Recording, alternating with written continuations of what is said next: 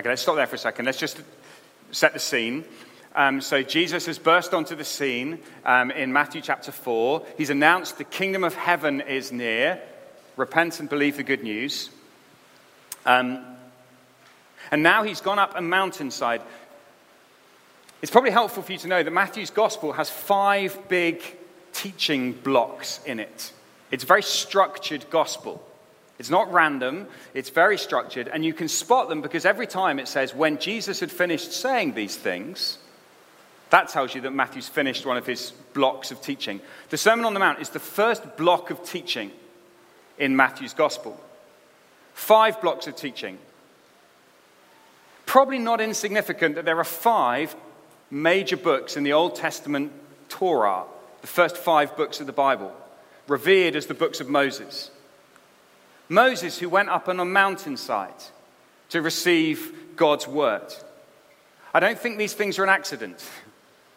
I think what we're supposed to see is that here is the one who's greater than Moses, who is now going to declare the new law, the law of the kingdom. This is what we're going to see.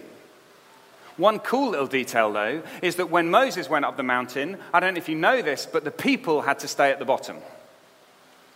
The people were told, don't go up the mountain. Only Moses could go up. But look what we just read. Jesus went up on a mountainside and sat down. His disciples came to him. So there's going to be something in this kingdom which is beyond and above what we've experienced in Moses, right? Here's the king who now says, Now you can come up the mountain. You don't now have to stand at a distance. Now there is access into the very heart of the kingdom. Oh, it's beautiful. We need to keep going. Um, let's read. Right, verse, let's get to the Beatitudes. Jesus said, Blessed are the poor in spirit, for theirs is the kingdom of heaven. Blessed are those who mourn, for they will be comforted. Blessed are the meek for they will inherit the earth. Blessed are those who hunger and thirst for righteousness, for they will be filled.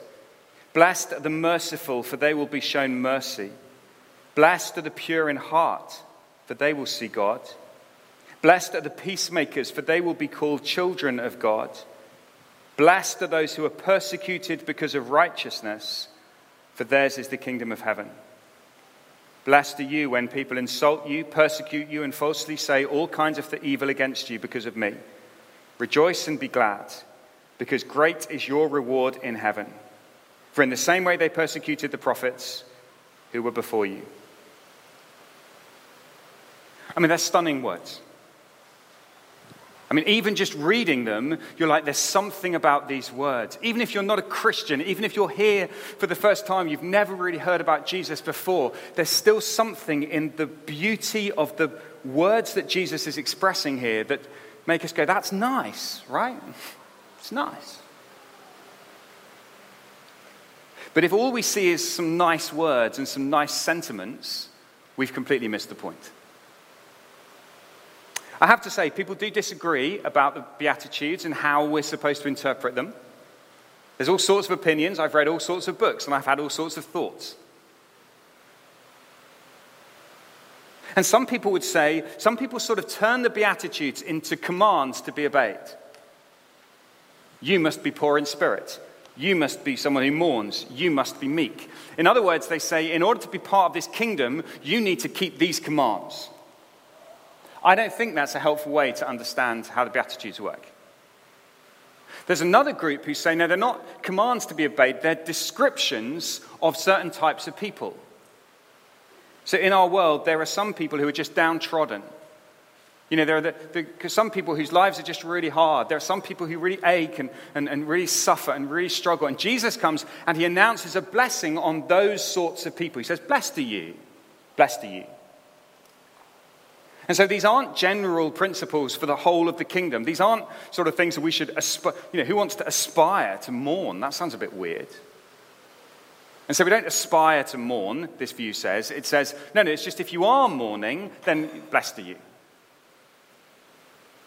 Again, I'm not sure that's the way that these should be read. I don't think they're commands, I don't think they're descriptions. Let me try and suggest a way that I hope will be helpful for us. And that is that what Jesus is talking about is a revolution. The revolution has begun. These are not nice sentiments that Jesus says, oh, here's some nice thoughts. What Jesus is saying is that something so monumental has happened, and these Beatitudes express the heart of it. Um, there's, a, there's a book by a guy called um, Yuval Noah Harari called uh, Sapiens. It's the brief history of mankind. And he uses the idea of revolution to, to tell the story of humanity. He talks about three revolutions. Firstly, the cognitive revolution, where humanity sort of began to think consciously and clearly. He's not a Christian. Then he comes to um, the agricultural revolution, where rather than being hunter gatherers, we started sowing seeds and, you know, wheat and stuff and things. And then the scientific revolution, when we began to learn how to use and harness the power of science to, to advance. It's an interesting way to kind of view our world. But I think he misses the biggest revelation of all. But it's not surprising he misses it because the revolution that Jesus is talking about is a revolution that happens quietly and yet spectacularly. I do think we overuse the word revolution, though. You know, sometimes people say, I got an air fryer and it's revolutionized my life. Uh, no, it, ha- it really hasn't. Okay? Yes, you can now cook a nicely browned chicken breast in eight minutes. I get it.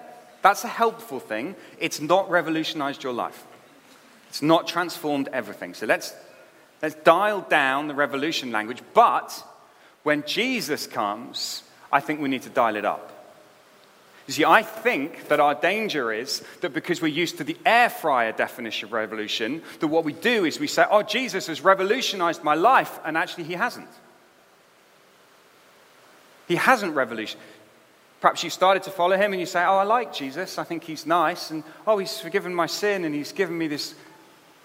But he's revolutionized your life like an air fryer revolutionizes your cooking.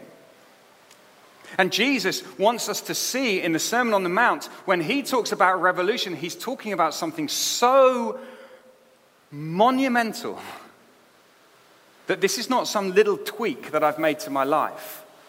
This is a complete transformation. And my prayer this term, uh, and maybe into next year, is that Jesus would do that revolution in us. He's begun it in many of us, but he'd continue it and help us to see. Now, why do I talk about a revolution?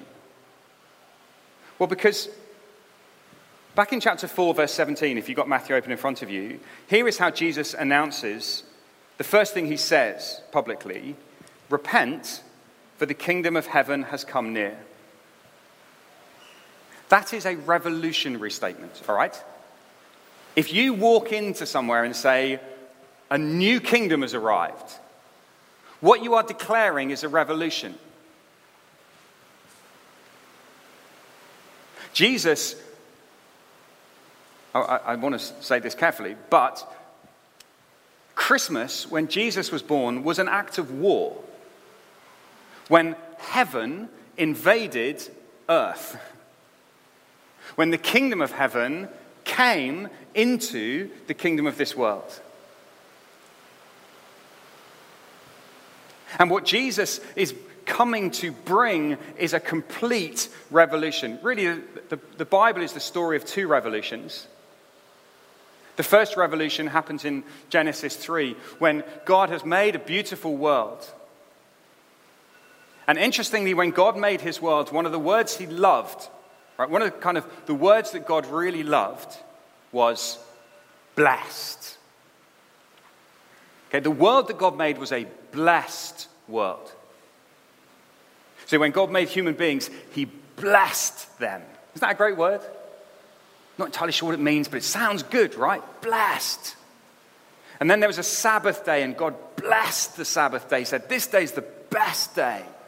This is the day when you're to enjoy rest with me. This is the day when you're to enjoy a relationship with me. This is when you enjoy all the good things that you were created for. Blessed, blessed. It's the best life. It's the sweet spot of life.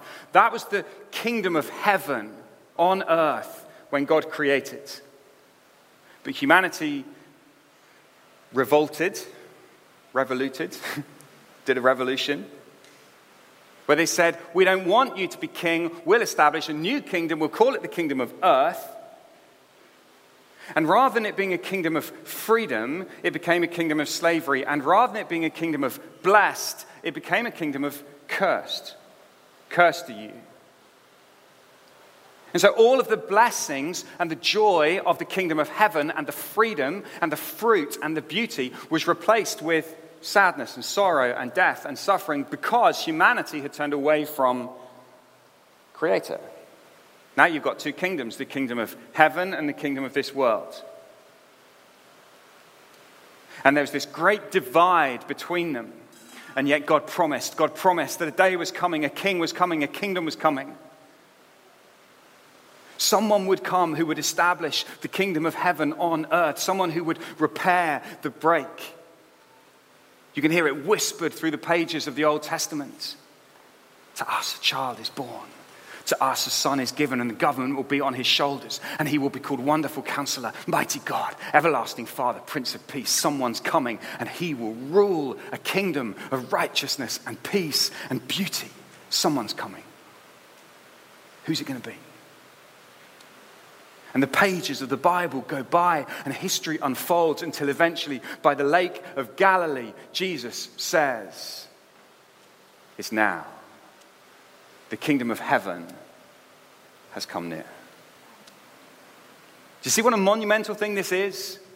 Into this kingdom of the world, the kingdom of heaven has come. It's a revolution. And Jesus says, Therefore, repent Repent means to turn from the kingdom of the world to the kingdom of heaven. Join this new kingdom, this new reality that Jesus has brought. So here's my summary, if we just have the next slide. Jesus has established the blessed kingdom of heaven on earth. That's what he came to do. Heaven on earth. I'm resisting Belinda Carlisle. She sang a song about this. Ooh, baby, do you know what it's worth? Ooh, heaven is a place on earth. She was so almost right. In fact, she was right in an extraordinary way, just not in the way she thought. Anyway, heaven come down, heaven on earth. And people have started to follow Jesus. Jesus has said, Come follow me. Come be part of my kingdom. Come be one of my apprentices, one of my disciples. And so people have been following him. And now Jesus goes up on a mountainside. And those who've started to follow him, those who are interested, those who want to be part of this kingdom, come near to him. And Jesus starts the Beatitudes. And says, okay, let me explain to you what this revolution is all about. Let me explain to you the values of this kingdom. These are not commands about how to enter the kingdom. Neither are these descriptions of some groups of people. These are the values that underpin the very kingdom Jesus has come to bring. And look at the very first word he says blessed. Blessed, blessed, blessed, blessed, blessed, blessed, blessed. That's what life in the kingdom of heaven is all about. Well, where have we heard that before? You see, this word blessed we already know now, because we've done a little bit of work, that this is a word with history. It's not a new word that Jesus comes up with. This word has been around for years. It's not like chillax, right? Chillax is a new word. It has no real meaning. It's a rubbish, stupid thing that we should all ignore. But blessed is a word that has history, right? Blessed is a word that has content and weight. And Jesus, as he uses this word blessed, is importing all of that history into this moment. And he says, You know what we lost? When God created, when God made us for this beautiful world where we had peace and freedom and joy and justice and all that was ours, yeah, that blessed. Some people translate it happy. It's not a particularly helpful way to describe it, but it has got that sense of joy, celebration. wow. It's a word that makes you smile. Blast. Hard to say with a frown. And why? Well, look at these Beatitudes. This is a, as, as Jesus teaches, this is not a new form, right? These are all over the place in the Old Testament. You get these. Blessed is the one who does not walk in the counsel of the wicked, but stand in the way of sinners, but sit in the seat of mockers. That's Psalm 1. Blessed, blessed. You get these all over the place in the Old Testament. So Jesus takes this old form and he says, Now let me import it with all the kingdom weight that he's come to bring. And all of these work the same. Blessed are a certain group because of something, right? That's how they all work. Now we'll look at the, the first bits in a second, but I think often we ignore the second bits of these. We go, oh, let's talk about being poor in spirit. Let's talk about being meek. Hang on, no, let's talk about the second bit of each one. Because you want to know what the kingdom of heaven is like? Well, this is what it is. In verse 3, bless the poor in spirit, for theirs is the kingdom of heaven. You see, this is bang on what we're talking about. Now, right now, in the present, the kingdom of heaven has come and you can enjoy it. Well, what does that feel like? Verse 4 Blessed are those who mourn, for they will be comforted. So the kingdom of heaven is a place of perfect comfort. It's also a place where you inherit the earth. You ever been stressed about kind of your what you're going to inherit? You know, how much money you're going to have, all that. Jesus says you inherit the earth in the kingdom of heaven because heaven has come to earth, and now the earth is going to become part of God's, God's people's inheritance. Verse 6 Bless those who hunger and thirst for righteousness, they will be filled. Don't you long to be filled? To be so deeply satisfied that you're not left thinking, Am I doing this right? Am I missing out? What's going on? But to know a deep sense of filling. Verse 7 You'll be shown mercy Verse 8, you'll see God. Verse 9, you'll be called children of God. I mean, God, that's good, right? Surely we're sitting here saying, that, that's what I want. That's what it means to be blessed. That's the blessed life. But theirs is the kingdom of heaven. And so here is this great blessedness. But then things take a funny turn. Because as you read these Beatitudes, and now we're going to get into a bit more of the detail, I hope you can see here's the revolution, here's the blessing that Jesus is promising, here's the great promise, the, the, the return back to what we've lost. But the values are not what we'd expect. And so let's now unpick in a bit more detail these values, and we're going to see why the promises of these Beatitudes are mostly future tense. They will be comforted, they will inherit the earth. This is not a promise that you will now inherit the earth. You are now in the kingdom of heaven, but there is a future to it. So we've got to be careful as we go through this. Um, if you were going to start a revolution, uh, what would you do? What would, your, what would be your first move? Here you are, you want to start a world revolution. I wonder what you'd do.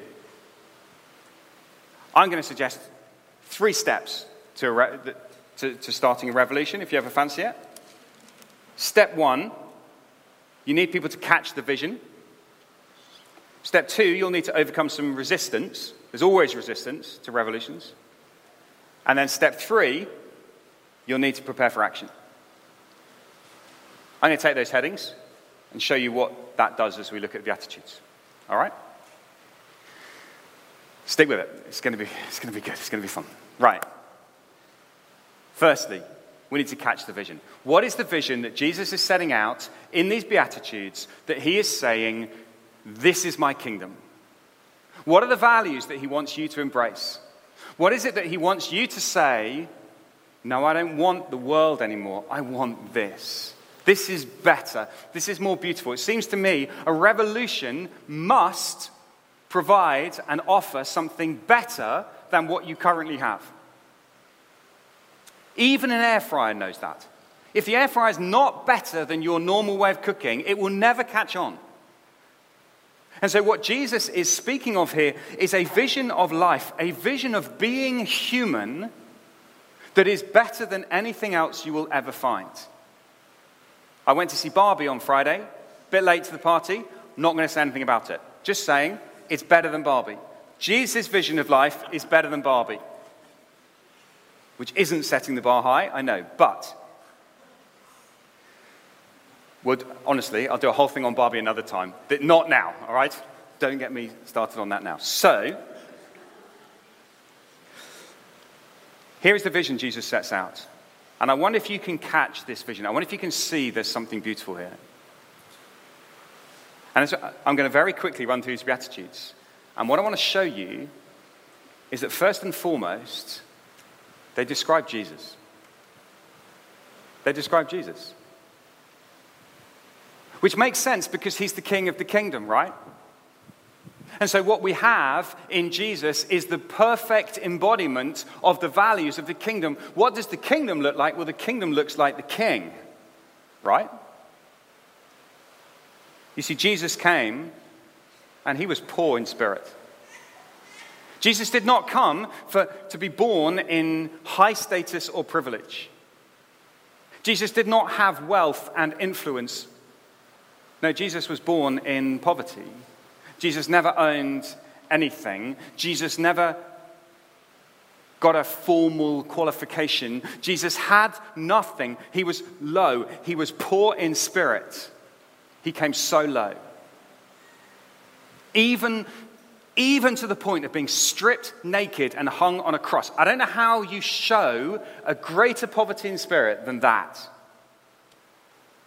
Jesus was not interested in self promotion and self elevation. He was interested in humbling himself to the lowest place.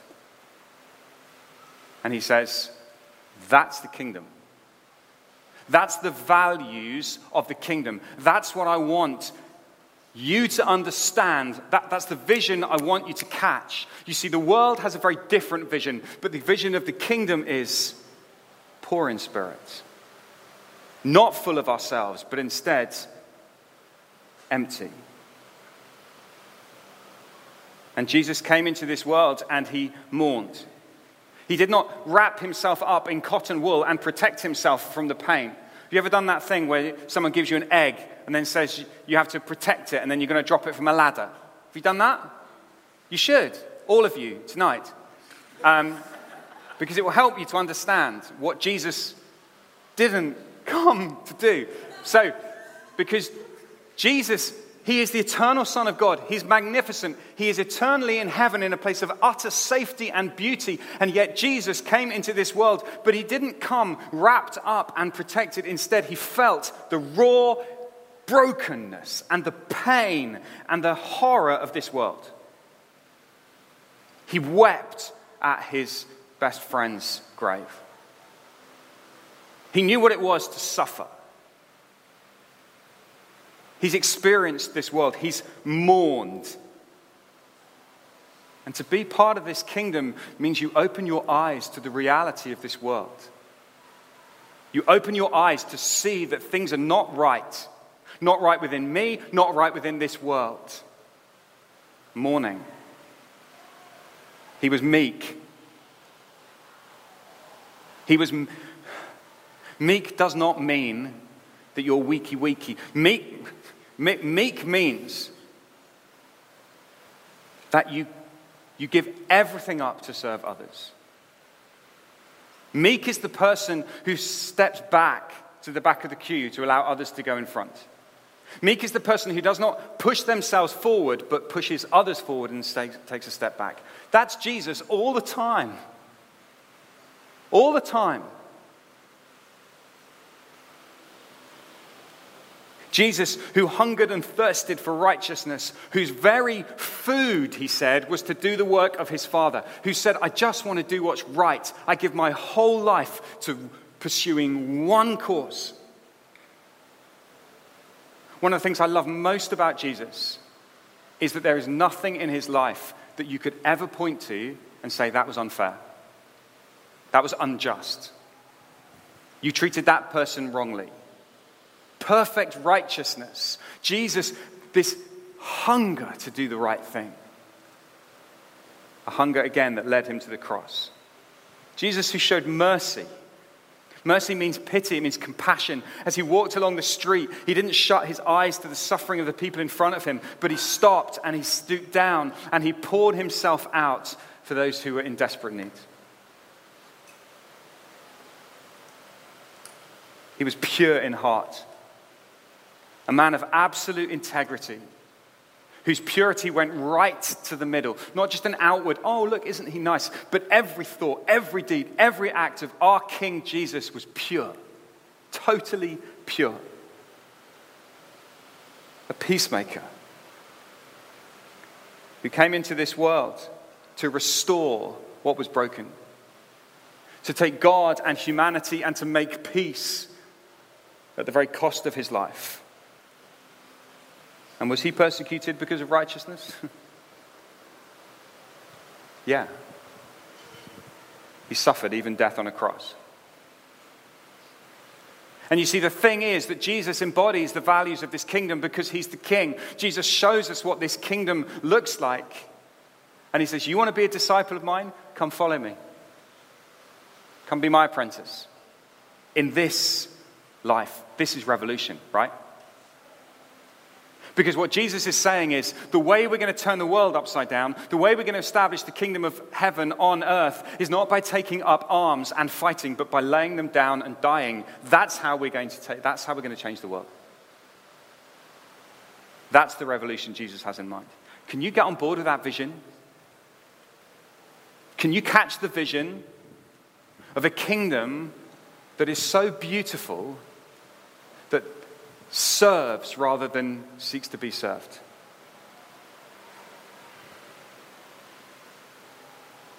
But if this vision is going to be established, if this revolution is going to take root in our hearts, we will secondly have to overcome some resistance, right? Because by nature, our hearts resist revolution. Every heart does. There's always, when, when a new revolution comes along, there's always some people who resist it, aren't there? Air fryers, no, they'll, they'll, they're terrible. They'll uh, set your house on fire and, you, and then your cat will die. Don't get an air fryer. There's always people who resist. I don't want an air fryer. I don't want it. There's always people who, I, I, some of you know at the moment, I'm driving a car which isn't mine. Um, it's a hire car because our car got crashed into. Anyway, it's a much nicer car than I'd normally drive. And it's got this weird thing where if I try and change lane on the motorway, um, and I am not indicating, which I know is bad, but if, you know, sometimes, it, it resists it. It doesn't let me, right? It, I have to forcefully go, no, we are changing lane. It sort of tries to push me back. It's like, you've clearly lost control of the car, I'm taking over. I'm like, no, get off. And actually, what I find in my heart is, is exactly the same. As I hear the values of the kingdom, I feel something in my heart resisting and going, no, no, I don't want that. This value of being poor in spirit. We're constantly being told, no, no, no, you need to be impressive, pursue status. It's about self confidence, it's about self esteem, it's about being enough, it's about, sorry, it's about all this stuff, right? It's so hard for us. If you try and move down, it's so hard because there's something in you that resists. And mourning. We, we find ourselves resisting the kind of really embracing and mourning with the world. I am much, much more likely to try and medicate my sorrow and pain rather than really feel it. I'm much more likely to try and be like the egg wrapped up in a box that says, I don't, I don't want to think about it. And so I hear about 2,000 people who've been killed in an earthquake in Morocco, and I just can't process that. And so rather than mourn, rather than fall on my knees and beg God, my Father, that his kingdom would come, I switch over, I turn it off, I scroll past it. Because there's something in me resisting meekness. Whoever wants to be meek? We resist it. We want to push forward. We, we, we want to make sure we get our, our rights. You get the idea. We, we resist at every point. We hunger and thirst for success. We want what will bring us ease and comfort. That's what we hunger and thirst for. We don't hunger and thirst for righteousness. we resist it. We find it hard to be merciful because it will cost me. Mercy always costs. The idea of being pure in heart, the idea that I might have to cut some things out in order to keep them away. You know, if you're going to have pure orange juice, you've got to keep the unpure bits out. I resist that. When someone's wronged me, man, I resist saying so, going and making up. It's not my fault, they did it. And I very much resist being persecuted. I don't want people to not like me. I want to be liked. I want an easy life. And all the time, the kind of internal heart is nudging us back into our lane. No, don't go that way. And what we end up with is a fake revolution where we sort of put on an act of revolution, but there's no, we haven't changed lanes. We're still in the same lane. Because the revolution Jesus is calling us to is way bigger. Which is why, thirdly, and we're nearly there, thank you so much for sticking with it in this hot weather. Thirdly, these are a call, I think, to prepare for action. To say to Jesus, Jesus, I really, I, I want to be in this. I, I, I struggle. I find it so hard to live this way, Jesus, but I want to. The whole reason Jesus had to come, right, was because we struggle and we fail. And Jesus came and he died for all your failures. He died for all of that. Jesus at the cross was cursed, kingdom of the world, so that you might be blessed, right? That's the big story of what's going on here. But now, as we read these command, uh, these, not commands, listen to yourself. As we read these Beatitudes, you begin to find them preparing your heart for action. Saying, Jesus, yeah, I, I want to be transformed. I don't want to live a fake revolution, an air fry revolution. I, I want to be completely transformed. I want to be turned around. And that's costly. And that really is why I think these set up the Sermon on the Mount. You see, most of what Jesus is going to say, and he's got lots of commands for us. There's lots of things he's going to say. I want you to obey this. I want you to do this. But they flow from these values. Like all of the commands of the Sermon on the Mount find their roots in first in these values. You, you embrace these values. You understand that this is what the kingdom of heaven is about. This is what it looks like. And then you're prepared to obey.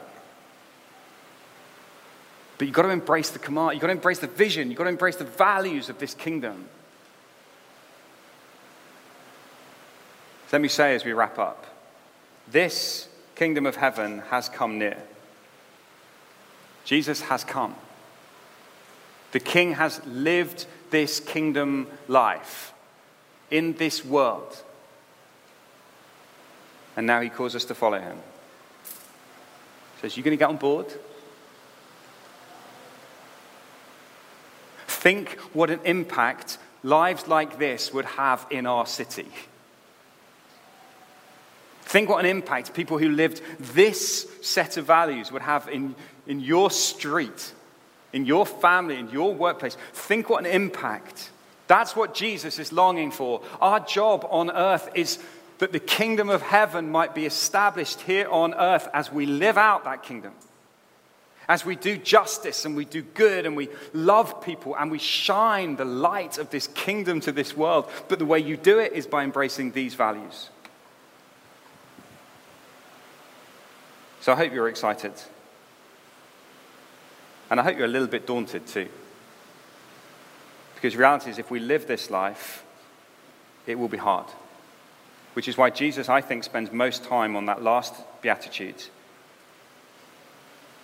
let me finish with this, verse 11. Blessed are you when people insult you, persecute you, and falsely say all kinds of evil against you because of me. Rejoice and be glad, because great is your reward in heaven. For in the same way they persecuted the prophets who were before you. Reality is, we might like to think, oh, if we live this life, everyone's going to love us. No, actually, if we live this life, people will persecute us because they persecuted Jesus. And yet, this is the kingdom.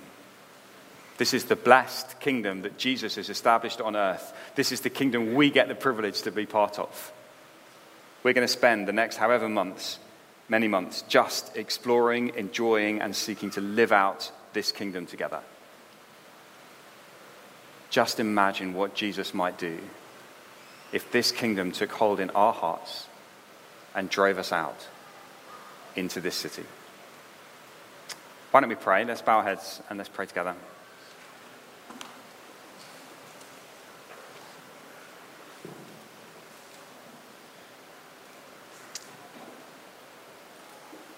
Just take a moment. Um, we're going to have some time to, to respond and sing, and we're going to, going to take, share communion together. Here's something I really want to encourage you to think through as we do co- communion, as we share the Lord's Supper, is to think to yourself, where do you find your heart resisting this afternoon? Where particularly? Which of those values do you find particularly hard? And actually to say, to be honest with Jesus about that and ask Him to help you. Ask that He would help you to embrace these values of the kingdom. But let me lead us in prayer and then we're going to sing. Heavenly Father, thank you that the kingdom of heaven has come near. Thank you that these values are perfectly seen in Jesus, our King. And thank you that he now calls us to walk in these ways. Lord, the promises that you give are stunning. We will be comforted. We will inherit the earth. We will be filled. We will be shown mercy. We will see God. We will be called children of God because that's the reality of the kingdom. And Lord, we long to taste that now, but we long for the day when we will taste it fully. So, Father, please teach us this term. Would you do a revolution in us? A deep, deep work that transforms our lives, that would then transform this world as the kingdom of heaven comes near. We ask it in Jesus' name. Amen.